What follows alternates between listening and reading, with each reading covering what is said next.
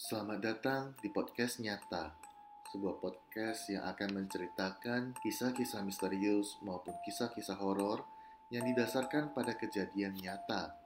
Episode kali ini, podcast Nyata akan membacakan sebuah kisah tentang hilangnya seorang anak yang bernama Ethan Page. Ethan Page merupakan seorang anak yang lahir dari pasangan Stanley Page dan Julie. Jumat 25 Mei 1979 di pagi yang basah dan berkabut untuk kali pertamanya Ethan Page tidak diantar menuju ke halte bus sekolah yang jauhnya dua blok dari tempat tinggalnya. Aku sudah besar, aku bisa pergi sendirian, kata Ethan meyakinkan ibunya Julie. Bocah berusia enam tahun itu mengenakan pakaian serba biru, jaket, sepatu, topi dari Eastern Airlines, dan tas kain dengan pola gajah sirkus berwarna putih. Ada selembar satu US dollar di tangan kirinya. Uang yang menjadi hasil jeripayanya membantu pekerjaan kecil tetangganya yang berprofesi sebagai seorang tukang kayu. Ethan Page ingin menggunakan uang hasil jeripayanya itu untuk membeli soda dalam perjalanan menuju halte. Aku memintanya untuk segera menuju ke kios, cepat-cepat membeli minuman agar tidak ketinggalan bus, kata sang ibu. Setelah siap, Julie menyertai putranya menuruni tangga, mengantarnya sampai sisi jalan, dan matanya mengawasi bocah enam tahun itu, hingga sosoknya menghilang di ujung belokan.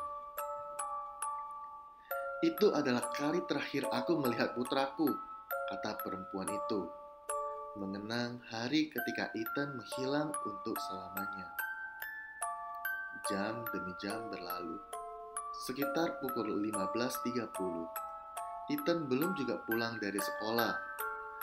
Julie lantas menelepon rumah Chelsea Christina Altman, teman dekat putranya yang rumahnya berada di seberang jalan. Gadis cilik itu mengaku sudah menyediakan tempat duduk untuk sahabatnya itu. Namun, Ethan Page tidak pernah muncul di bus. Ia juga tidak datang ke sekolah. Panik pun melanda hati Julie. Sudah berjam-jam putranya hilang. Perempuan itu mengingat insiden malam sebelumnya saat ia mengizinkan Ethan main dengan anak tetangga di luar apartemen mereka. Saat mengintip ke bawah, Ethan tidak ada. Julie cepat-cepat menuruni tangga. Jantungnya berdebar keras. Dengan panik ia mencari hingga putranya muncul. Aku berteriak kepadanya, memarahinya karena membuat jantungku serasa copot, kata Julie. Julie berharap kejadian serupa terjadi, namun harapan itu tidak terwujud. Ia lantas menghubungi polisi, yang sayangnya polisi pun tidak merespon dengan cepat. Berjam-jam kemudian, barulah sekitar 100 polisi datang dan menyisir area sekitar apartemen. Hujan turun dengan sangat lebat pada tengah malam itu. Jejak Ethan Page pun, termasuk sidik jarinya, terhapus oleh guyuran air hujan. Tidak seperti anak hilang lain yang jarang mendapat perhatian publik. Kasus Ethan sendiri menjadi isu nasional.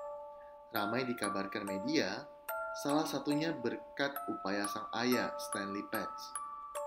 Seorang fotografer yang menggunakan koleksi foto hasil jepretannya untuk mencari putranya. Ethan yang tidak diketahui keberadaannya dinyatakan meninggal dunia pada tahun 2001. Jasadnya hidup atau mati tidak pernah ditemukan. Pada tanggal 30 Januari 2010, Jaksa Distrik Manhattan memutuskan membuka kembali kasus hilangnya Ethan Page. Dua tahun kemudian, muncul pengakuan mengejutkan dari seorang pria yang berada dalam tahanan yang mengaku bersalah atas hilangnya anak yang lahir pada tanggal 9 Oktober 1972 itu. Namanya Hedro Hernandez dari Mapleseed, New Jersey. Yang kala itu ia berusia 51 tahun. Ia mengaku menculik korban dengan mengiming-imingi minuman soda, lalu mencekiknya sampai mati dan membuang jasadnya ke tong sampah.